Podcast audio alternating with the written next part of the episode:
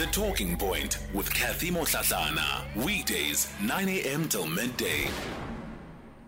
Well, let me welcome onto the platform Professor Lee Berger. He's uh, Professor of Paleoanthropology at Wits University. Professor Berger, good morning to you and thank you for your time today. Yeah, good morning to you and your listeners.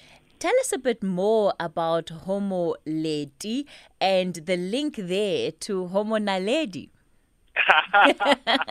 well, Homo naledi is the species name of little Leti. Leti, of course, means the lost one, and that's the name we gave this little uh, child. Uh, we found this child's skull about 12 meters beyond the original discovery location of all those bodies of Homo naledi back in 2013 that we called the Dinaledi chamber. Now, 12 meters doesn't sound very far to you, but to give you an idea, it takes an experienced and tiny caver uh, around 10 minutes to move that 12 meters. It's one of the most extreme places in the whole of the rising star.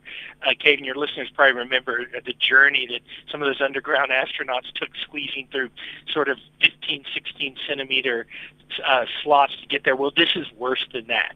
But what we found was um, in the back of this long, narrow passages, it's actually a spider web of passages, sitting on a little limestone shelf about 80 centimeters off the floor, the skull of a four to six year old child of Homo naledi. Um, it's, it's fragmented, it's falling apart, but it's 250,000 years old. But there's enough there that we could see that it's a child, it is Homo naledi, and, and offers us fantastic looks into the growth and the development of these of this ancient and mysterious species. It tells us about how she was developing as, as a child and, and will be the subject of study by scientists for decades. But I think what's captured everyone's mind is how did that skull get there? It's just her skull. There's no body, nothing else there. It, it leaves us with one of these great mysteries of an already incredibly mysterious species. Mm.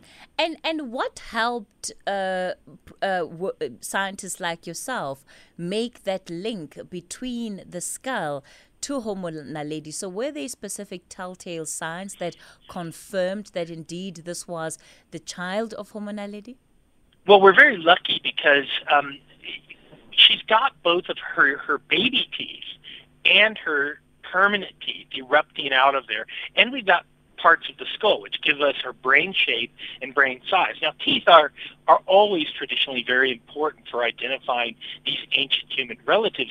And we're, of course, fortunate that Homo naledi from other parts of Rising Star, the Dinaledi chamber, the Hill antechamber, the Lesedi chamber where we found Neo, we also have lots of other juvenile teeth or baby teeth um, and baby adult teeth of, of Homo naledi, just never found in a skull like this. And so by comparing it with both the adult teeth and the baby teeth of all those many dozens other in, individuals that we have, we can confirm that this absolutely is a little Homo naledi child.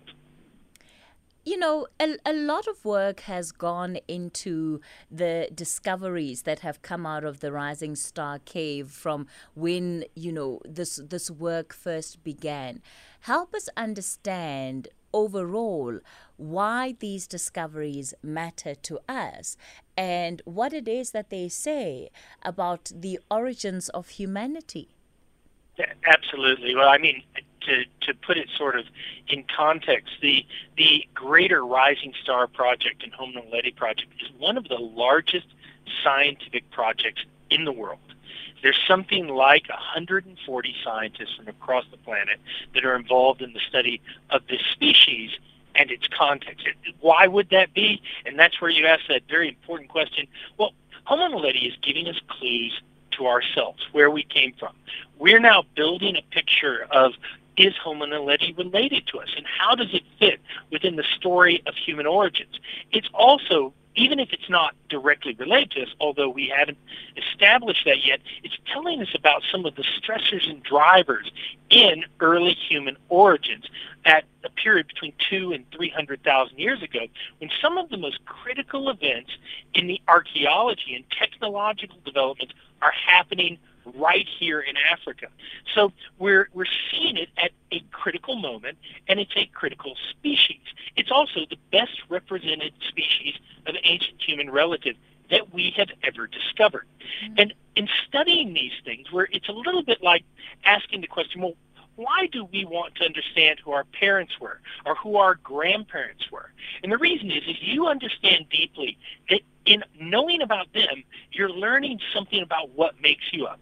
Well, in knowing about species like Homo naledi and other species like Australopithecus sediba and others we find here, we're learning about the whole human species, mm. the origins of everyone on this planet.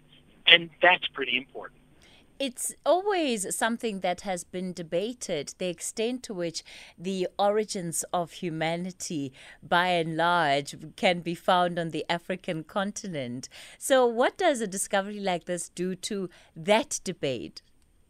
Well, oh, I mean, it is well established that the majority of the important events in human evolution, the critical moments in our deep past, going back 5 million years, 6 million years, have occurred here in Africa.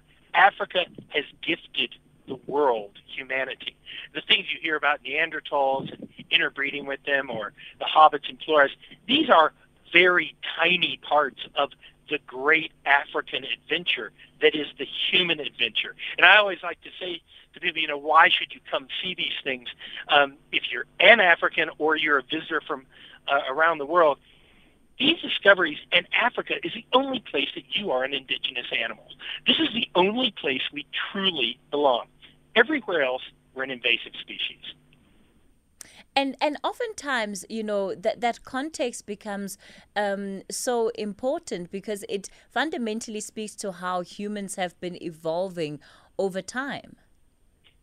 Well, that's right. It also speaks to it also speaks to what a a, a, a important um, a driver Africa has always been in human evolution. That's mm-hmm. why we get all these different species. That's why because Africa drives experimentation. It's it's because of its diversity, its size. You know, people often don't realize just how big Africa is, but you can uh, put the habitable habitable landmass of North America, South America, Europe, and parts of Asia into Africa and have room left over. And so it's constantly driving us and all other species. And it's created effectively this amazing species we call Homo sapiens. So, so what, what happens next in terms of the work that is being done by scientists like yourself, Professor Berger? Well, we'll keep analyzing the fossils we found. The collection of Homo naledi is is the largest collection of fossil hominids in the world, but we're also making new discoveries all the time. And I, I just have to say, I, I often tease you guys, but watch this space. We have tremendous discoveries coming in just the next few weeks, as well as throughout 2022. You're going to see some incredible discoveries coming out because we've never stopped exploring, even during COVID. Wow, that's fantastic.